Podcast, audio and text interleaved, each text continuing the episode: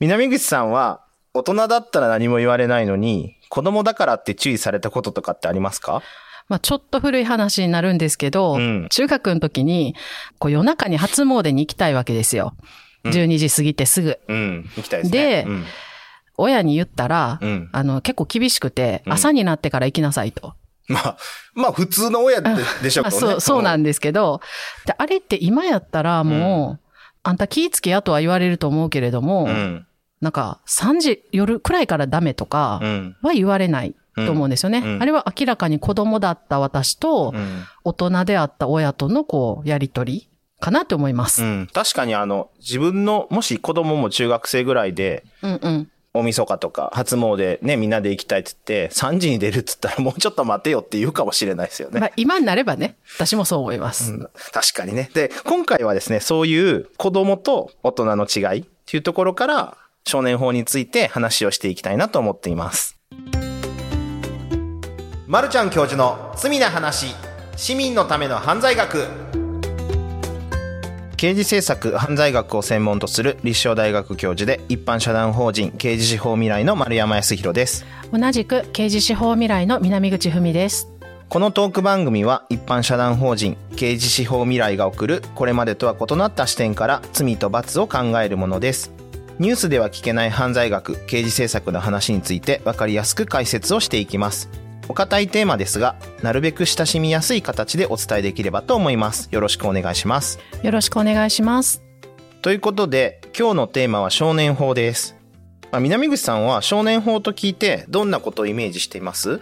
なんか一般的によく言われるのは、大きなは少年犯罪があると子供に甘いとか、うん。そういうことが言われると思うんですけど、実際はどうですか、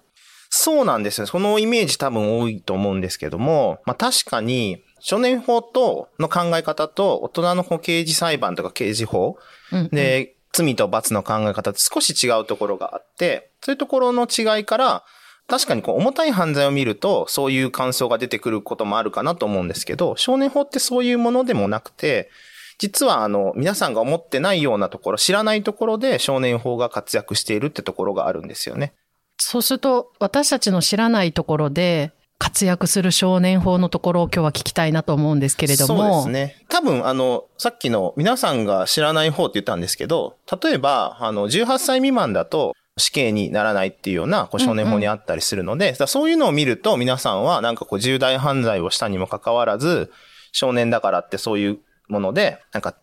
他の大人よりは罰が軽くなるんじゃないかっていう風なイメージだと思うんですけども、そこはやっぱり、まあその側面はないことはないんですけど、実はそういう世間を賑わすような、注目を浴びるような重大犯罪っていうよりは、もっと本当は身近に起きているものの中で、少年に対する介入の方法って実は全然違うくって、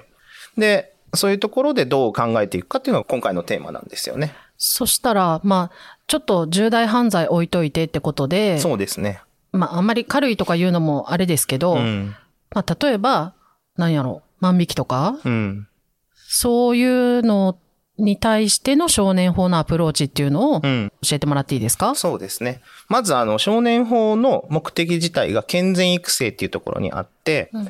で、過去の行為の責任を取るっていうのが基本的には大人の罪と罰というか、で、大人でやってる刑事裁判っていうのは、起きた事実を裁判で明らかにして、で、この人が犯人だっていうことが、まあ、法律上裁判では決まって、で、そこに対して起きてしまった過去の事実に対する罰を負っていく、罪の償っていくっていうことが基本スタイルなんですけど、うんうん。ただ、あの、少年に関しては、その健全育成っていうのをさっき言ったように、これからの育て直しというか、な国が親の代わりになって、で、その子供を育て直すっていう概念も入っていて、で必ずしも過去に起きたことだけを罰するっていう法律の体系にはなっていなくて、将来犯罪や非行をしないように育て直しする。なんか教育とか、福祉とかを提供することで、その子が将来犯罪を非行しないようにするっていうことが理念にあるんですよね。うん。そうすると、まあ、刑事司法の手続きって、要は事件起きた時の初期対応、うん入り口の部分からうん。出口ですよね、刑罰うん。っていうのがああると思うんですけど、うん。少年の場合は、こう、有名なのはね、少年は少年院に行きますとか、うん刑事裁判じゃありませんとか、んその出口の部分って割と取り上げられやすいかなと思うんですけど、うん。入り口のところのちょっと紹介をしていただいていいですか？そうですね。入り口も実は全然違うというか、まあ、そもそも、刑法で、ここから責任取れますよって言ってるのって14歳からなんですよ。うん。で、少年法が対象にしてるのって20歳未満のことを言ってるんですよね。うんってなると、14歳から20歳までっていうのが結構グレーというか、間にいる人ですよね。うんうん伝わってますかね。あの、刑法で犯罪になるのは、だから責任取れるって言ってるのは14歳から上なんですよ。あそうですね。うんで、うん少年法の対象になるのは20歳より下なんですよ。うん。となると、一応刑法上は犯罪は成立するんだけど、少年法の範囲内の人がいて、この範囲のことを犯罪少年って呼ぶんですね。うんうん一応犯罪は成立するけど、少年法の範囲に入っている子ですね。うんで、14歳より下の子で、で、だけど刑法の刑罰法令に触れるような行為をした少年のことを職法少年って言うんですね。これちょっとややこしいんですけど、法律上は犯罪が成立してないんですね。責任取れてない年齢なので。14歳未満だからってことですよね。そうですね。うんなので、例えば16歳と12歳が同じことをやったとしても、うん16歳の方は14歳より上なので、犯罪は成立するんだけど、うん昨日下の子供の方は、犯罪が成立しないですね。でも、法に触れる行為はしてるので、職法少年って呼ぶんです。うんうんで、もう一つ少年法に対象になっている少年っていうのに、具犯少年っていうのがいて、これいろいろ具犯自由っていうのがいくつかあるんですけど、例えばこう正当な理由なく、あの保護者のもとにいないとか、こういろいくつかの具犯自由っていうのがあって、将来犯罪を非行する恐れがある少年には、少年法が介入するってことになっていて、ここが実はさっき言った大人と子供の大きな違いがあって、うんうんここちょっと細かく言うと、さっき大人はすでにやってしまった過去の行為の責任を取るっていうので、起きた事実を明らかにして、それに対する罰を与えるっていうのがメインなんですけど、うん。少年に関しては将来犯罪非行しないように教育して福祉を提供するっていう理念もくっついているので、なので、あのさっきの法に触れない、もしくは法に触れてるんだけど、責任を問えない子には職法少年だけど介入はするし、うんで、さっきの具犯少年なんてなんなら言ってしまったら法に触れる行為さえしてないわけですよね。なんかあれですかね。こう、ゲームセンターでずっと家に帰らずに遊んでるとか、そうですねいう感じってことですよね。あの、わかりやすく言うと、東横キッズのような、うんうんなんて言うんだろうな、あの、ずっともう親元には帰ってないし、とか、もしくはちょっといかがわしい人たちと付き合っていって、ずっとそこに出入りをしているとか、この子をこのまま置いておく、今、法に触れる声はまだしてないんだけど、将来犯罪非行する恐れが高いなっていう少年には介入するっていうのがあるんですよね。うんそこはあんまり一般的にはどうしても大きな事件があって報道されるから、うんあんまり少年法の側面として、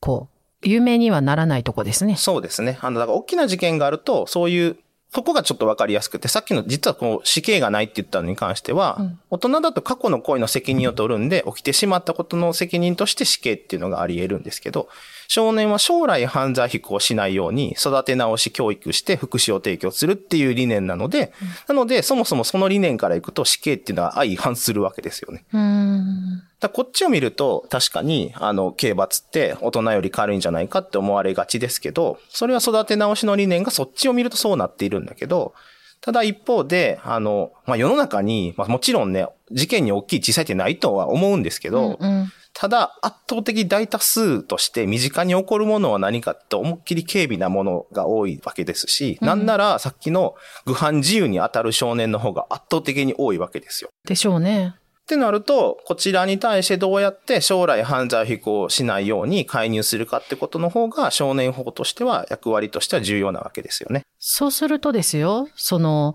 将来のことを考えるってなると、ん。やっぱりその本人にとってがうんどんな状況に今あったかとか、うん。この子に何が必要かとか、うんそういうことが大人の裁判での何があったかを調べる以上うにん。大事なことになると思うんですけれども、そういうところは、の仕組みっていうのはどうなってるのか？これはさすがですね。南口さん、いい質問されると思いますよ。あの、さっき入り口聞いてもらって、うんここの話するのにちょっと全然遠回りしてきたんですけど、うん入り口はちょっと大人と違ったのは、どこの入り口から入っても、うん全部一旦家庭裁判所っていうところに送られるんです。うんこれを全権装置主義って言うんですけど、一旦火災に全部送ります。うんで、家庭裁判所の中でいろんな社会調査をしたり、その本人の資質を調べたりっていうことをしてから、じゃあ育て直しが必要なのか、福祉的な介入が必要なのか、とは教育的な介入が必要なのか、もしくは大人の裁判のように、この子に関しては刑事処分の方が相当で、うんうんで、刑罰を与えるっていう風なルートに乗せるかっていうのを全部一旦こう家庭裁判所っていうところで調べるんですよね。今のお話だと、はいすごく専門的なこう、調査をしてると思うんですけれど、はいそれは家庭裁判所にそういうことをされる方がいらっしゃるんですか？それね、います。あの、さっき言った家庭裁判所の中で、その社会調査するとか、うんうんもしくはその子の資質を調べるって、この人はこう、議官さんがするんですけど、例えば鑑別所とかでね。そうじゃなくて、その社会調査をするっていう部分は、家庭裁判所調査官っていう、火災調査官って方がされるんですけど、これがね、超かっこいいんですよね。あの、僕の憧れ職業、三大憧れ職業の一つで、で、もともと僕、そう法学部に入りたかったのって、あの、インターポールになりたかったっていうのと、一つは保護観察官になりたいっていうのと、で、この火災調査官なんですけど、特にこのインターポールなんてね、いや、ちょっと待って、インターポールは今度にしましょうか。いいですか、うん、今日は、あれよ、最後のやつでいきましょう。なんなら、あの、リヨンに本部があって、去年初めて学会で行った時に本部行ってきたんですけど、その話はいらない。今度にしましょう。あわかりました。今度、今度ね。そうですか。じゃあ、火災調査官の話をしていそれがきますね。大事ですね。で、家庭裁判所調査官って、まあ、大きく仕事としては、大きく分けると2つあるんですけど、まあ、家庭裁判所がやることって、家事事件っていう離婚とか扱うやつと、この少年の事件に扱うっていうのがあって、で、その離婚に関する部分の調査とか、いろんなことはされる、これ家事事件として担当されるんですけど、で、もう一方の方がその少年の事件を扱うんですね。で、この少年事件でさっき言った社会調査っていうのをするんですけど、これが少年法の理念でさっきもちょっと説明したところで、あの、その子の将来犯罪を非行しないための介入っていう時に、実は大人と違うのが、大人は何度も繰り返して申し訳ないんですけど、あの、起きた事実を調べる。これで、それに対する罰を与えるっていうので、その刑事裁判で進んでいくんですけど、で子供の場合は、要保護性っていうのを見るんですね。で、この要保護性っていうのを調べるために、事実と要保護性の両方を調べる必要があって、で、この要保護性っていうのがさっき言ったこう社会調査とか身辺の調査をするんです。で、この要保護性を調べるために、例えばどういうことをしていくかっていうと、例えばどういう家庭環境で育った子供なのかとか、その学校での立ち位置はどうだったのかとか、その身の回りのことですよね。で、こういう環境で育って、この子はこういうふうになことを、事件が起きたんだなとか、こういう環境があって今、具犯自由があるんだなとか、そういうことをちゃんと調べるっていうのを、家庭裁判所調査官がするんですけど、これで、全件家庭裁判所に送るっていうふうに言ったんですけど、実はこの事実だけじゃなくて、ここを調べないといけないので、目の前に現れた事件っていうのが、実はものすごく軽微かもしれないんですけど、うんうん。この要保護性がすごく高い可能性があるんですよ。その、目の前に現れた事実としては、うん。まあ、あんまり夜遅くまで結構遊んでて、こう、るねっていうだけやとしても、ってことですかね。そうですね。ちょわかりやすい例でいくと、そうですね。大人だと、例えば A さんと B さんがうん1万円のものを窃盗しました。じゃあ1万円のものを取ったっていうことに対する事実が判明して、で、それに対する過去の出来事に対する罰を与えれば、大人の裁判って基本的にはこれでおしまいなんですけど、んさっき家庭裁判所に送って、その子の身辺調査をする、身辺調査っていうか社会調査をするっていうところって何をするかっていうと、まあ、わかりやすく言うとですよ。例えば A 少年も B 少年も1万円のものを取ったんですけど、で、A 少年はそれが発覚したと同時に、こう、両親に連絡が行って、で両親がこう、仕事途中だろうが何だろうかすっ飛んできて、うんうん。で、こう、各方々に謝罪をして、で、被害弁償して、で、皆さんにこう、謝っていきつつ、いや、うちの家族にも問題があったのかもしれませんし、この子が二度とこんなことないように一緒に考えていきます、とか。まあ、これはこれでこの時代どこ親感があるかもしれないんですけど、まあ、そういう引き受け先がしっかりしてて、子供と向き合っていくっていう家族がいる A 君と、うん。で、かたや1万円のものを一緒の事実として1万円のものを取ったっていう B 君でも、親に連絡しようとしたけど、親どこにいるか全くわからないし、なんならやっと見つかったなと思った母親は、もうなんか半年以上住んでないし、でなんなら全然違う人とも暮らしているので、二度と連絡してこないでくださいってなったりとか、うん。で、父親は見つかったって言っても、一緒に住んでた時は、すごい虐待がひどくて、もしくはネグレクトがひどくて、もう一緒に住めないので、家は完全に飛び出していって、で、怖いお兄さんたちのところで共同生活をしているっていう B 君がいたとするじゃないですか。うんうん極端ですよ。うん。となると A 君と B 君って取ったものの事実は1万円のものを取ったってことには変わりがないんですけど、さっき言った要保護性。うん。これに関しては B 君の方がものすごく高いわけですね。うんうんで、となると、これを調べて、じゃあ育て直しとして教育が必要で、で、福祉を提供して、将来犯罪非行しないように介入するにはどうかっていうところを調べるっていうのが少年法の理念なので、うん。で、これを調べるっていうプロが家庭裁判所調査官なんですよ。かっこいいでしょ？まあ、とりあえず、丸山さんは家庭裁判所調査官の話にとても熱いということはめっちゃ伝わったと思います。これまだ熱い話したいんですけど、もうちょっと行きましょうか。いいですか？どうぞ。これね、だから、例えば、家庭裁判所何がかっこいい、調査官何がかっこいいかっていうと、なんか裁判官がですよ、いや、この子は刑事処分相当だなとか、この子はこうだなっていう時に、いや、この子の身辺を考えると、そういう判断よりもこういうので試してみたらどうですかってこう裁判官にこう助言したりできるわけじゃないですか。ああ、なるほどこれ超かっね。こいいわけですよ。その、弁護士さんの代わりをするってことですか？代わりというか、だからその子にとって最善の利益って何かっていうのを社会調査をしてきたりとか、うんその子と向き合っていく中で、いや、この子は今すぐ判断を出すんじゃなくて、もう少し試験観察とかちょっと期間を置いて様子を見ようじゃないかとか、裁判官がこっちだろって思ったことに対して助言、もちろんね、裁判官を操ることはできないですよ。だけど、うんうん助言として、いや、もう少し裁判官もう少しこういうふうにしてみませんかとかっていうのを、その、この身辺調査、社会調査から出てくることで助言できるっていう、こう胸熱だなと思ってたんですよね、ずっと。そうすると大人の裁判って、うん。まあ、テレビとかで見る限りですよ。うん登場人物は裁判官とうん検察官と弁護人がいて、うんご本人だったり、うん。まあ、証人の方だったり、っうん。ていう構造ですよね。うん。今の話だと、そこにもう一人、火災調査官っていう登場人物が、その少年を、なんていうのかな、裁くっていうかわからないんですけど、んその裁判の場にはもう一人登場人物がいるみたいなイメージですか？そうですね。大人でもその、上場弁護するとか、うんうん。もう事実は認めていて、うん。じゃあ、刑罰をどうするかって部分で、この人はこういう成育歴があってとかっていうのを、こう、弁護の中に入れていくっていう手法はもちろんあるんですけど、うんうん。ただ、その審理をするときに、そもそも裁判所に所属している家庭裁判所調査官っていう方が、うん。それを調べて、で、一緒にこう介入していくっていうのが制度としてあるってことですね。うんでそういういろいろな背景事情を考えて、うん。うん。まあ、必要な対応するっていうのは、うん。すごくいいことなんだなっていうと思うんですけれども、うん。そうすると大人の場合は、まあ、自由にできることでも、子供だと介入されるっていうことが出てくると思うんですよね。うん。その辺はどうですか？そこは実は冒頭で話をしていた、あの、重大犯罪から見ると、確かにあの、過去の責任取るだけじゃないので、例えば、あの18歳未満死刑がないよっていうようなところっていうのは、将来を見据えているから、一番上を見るとそうなんですけど、一方で、将来犯罪を非行しないための介入って言っているので、実はさっきから言ってる愚犯少年って、犯罪少年と触法少年と実は違うところって、法に触れる行為してないんですよね。うんうん。で、法に触れる行為してなければ、大人なら基本的にはノータッチというか、介入はされないんですけど、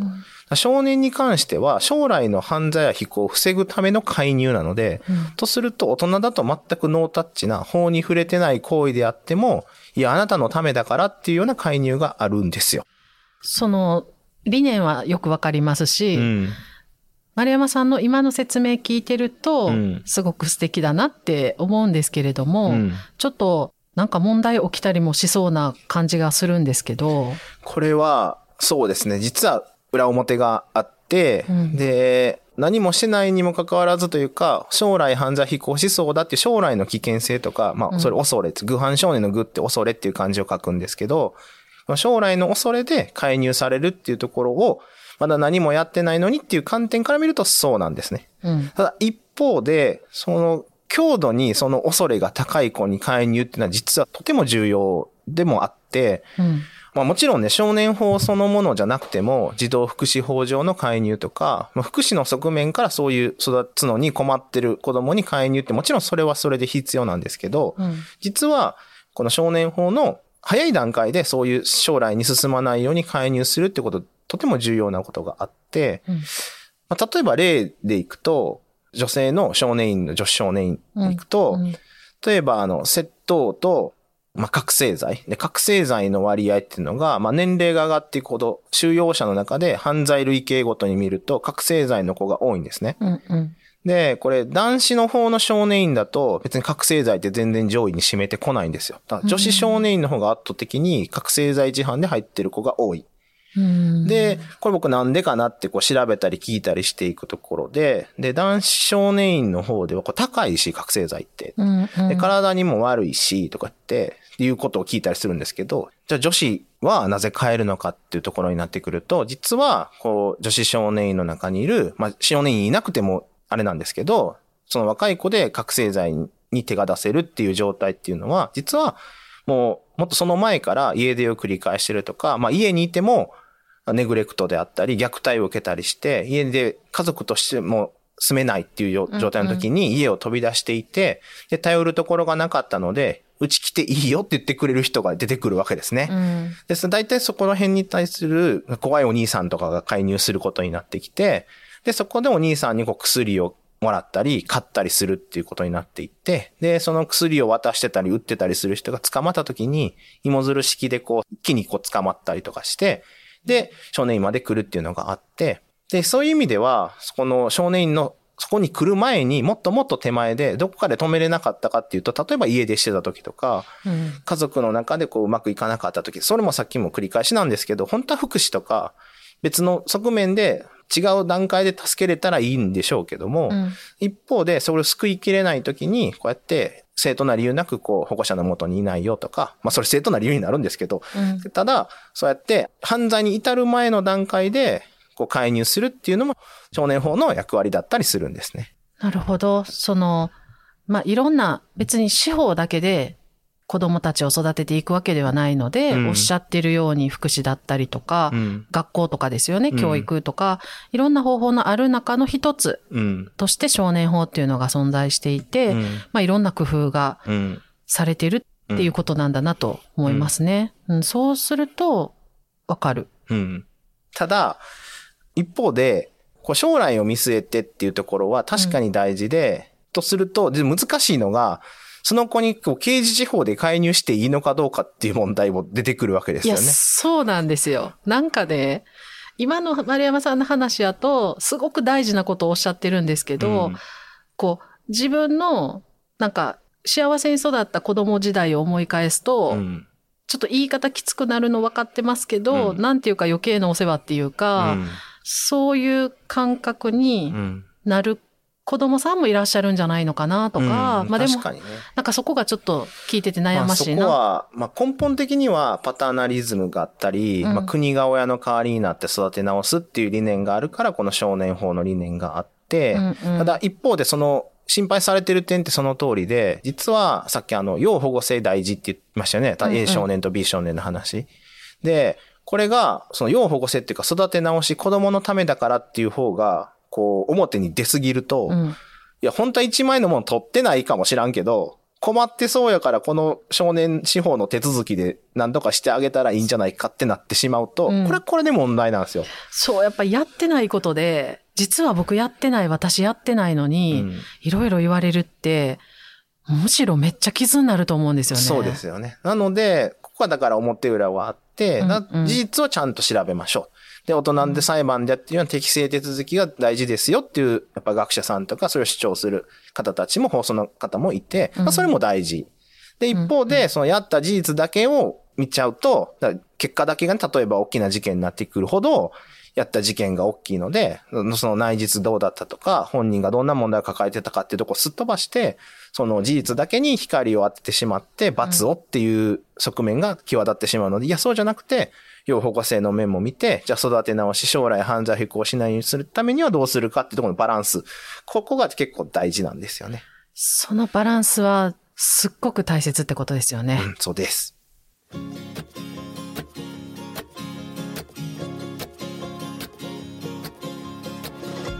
さてここで犯罪学をもっと身近に感じてもらうために犯罪学の観点からエンタメを見ていきたいと思います。今日の取り上げたい映画は万引き家族です。万引き家族は2018年6月公開の映画で、3度目の殺人や海町ダイアリーの是枝裕和監督が家族ぐるみで軽犯罪を重ねる一家の姿を通して人と人とのつながりを描いたヒューマンドラマです。2018年のカンヌ国際映画祭でパルムドールを受賞したり、アカデミー賞も取られたり、海外でも国内でもとっても高い評価を得て、すごい長いこと映画もやっていた映画ですね。うん、あの是枝監督ってずっとまあ、いろんな映画いっぱいもちろん出されているんですけどどれもやっぱりこう家族っていうかかっこつきの家族なんですけど、うんうん、家族がテーマになってるんじゃないかなと僕は思っていてで皆さんこの今聞いてくださってる方でこう家族って言った時に思い浮かべるのって実は家族ってこういうもんでしょって思ってるのは実はこう聞いてる方一人一人全然違うんじゃないかっていうのがあって、うん、例えばあの夕方家に帰ってなんかあったかい家に電気がついていってで家族がいてお風呂入ってご飯食べるとかっていうでバラエティでも見て笑ってるみたいな家族像を想像する人もいるでしょうし、うん、そもそもなんかこう家族って聞くだけで地獄のような環境の中で育ってきたっていうような人たちもいてで実はこう家族ってどっちにも行くっていうようなこう概念というか存在集団であってっていうの中でで今日の少年法のテーマでも実はその偶犯少年っていうのは家に寄りつかないって言ったんだけど様々な理由があってもちろん本人の問題があるって場合もあるんだけど社会とか家族がそんな結構その少年とか女子少年に対して女の子に対してこう辛いっていうものがあったりするのででいろんな家族像があるんだよっていうのを示すのに例えばこういう家族があってっていうのを見るのにも一つとてもいいんじゃないかなと思います。あのあえて一切中身に触れずにね、うん、あの丸山さんからのご紹介をいただきました。うん、で同じようにあの今のお話の中にあったこう家族って私が思い浮かべる家族と、うん、あなたが思い浮かべる家族とってどんなかなっていうのに触れる作品として同じ是枝監督の「誰も知らない」というのもおすすめしたいと思います。2004年の公開映画なので少し時間は経ってるんですけど時間を経ったからこそ今全然新しいというか、うん、今だからこそ見ていただきたい映画の一本になっていると思います。誰も知らないもん何度も見直した方がいいですよね。もう本当見てほしいですね。最初のにも流れてくるあの電車のシーンとかも最後まで知ってるとそのシーンで泣くみたいな。そう何回見てもいい。ね。蛍の墓で最初のシーンでももう泣くみたいな勢いですよね。そうあのぜひまああの是枝監督の作品どれも名作ですけどあの今日は万引き家族と誰も知らないをおすすめしたいと思います。今日のテーマは少年法でお送りしました。丸山さんのお話を伺ってて子どもたちの背景事情をちゃんと調査して、うん、その人の将来に向けて取り組むっていうことと、うん、最後におっしゃったその適正手続きですよね、うん、ほんまにあったんかっていうことのバランスとかってすごい大事やなって思いながら聞きました、ただそうなると大人の方であっても、ね、もちろん余計なおせっかいはされたくないですけど、背景事情を踏まえてアプローチした方がいい人だったりいい事件だったりっていうのもあるだろうなって思いました。そうですよね。実はこの3回目とか4回目の、3回目にやってたのって問題解決型裁判所っていうのをやったし、4回目は被害者と加害者の対話っていうのもやったんですけど、もうなんかこう事件として表に現れたとこだけじゃなくてその背景も見ていこうっていうことを実はこう一貫してこう話してきてるんですね。で今日あの南口さんがこう最後に今おっしゃってくださったように今度はこう少年の背景ととそれだけじゃなくて大人の背景も調べていくでそれを適切な量刑として生かすというか社会復帰に生かすっていうようなことも考えていきたいので今後いろんなテーマで取り上げていけたらいいですね。そうですねさて、この番組では感想や質問、リクエストなどお待ちしております。番組詳細欄にあるリンクよりお気軽にご投稿ください。ツイッターではカタカナでハッシュタグ罪な話をつけてツイートしてください。また、私が所属する一般社団法人刑事司法未来でも犯罪学や刑事政策について発信しています。刑事司法未来で検索してみてください。ではまたお会いしましょう。お相手は丸山康弘と南口文でした。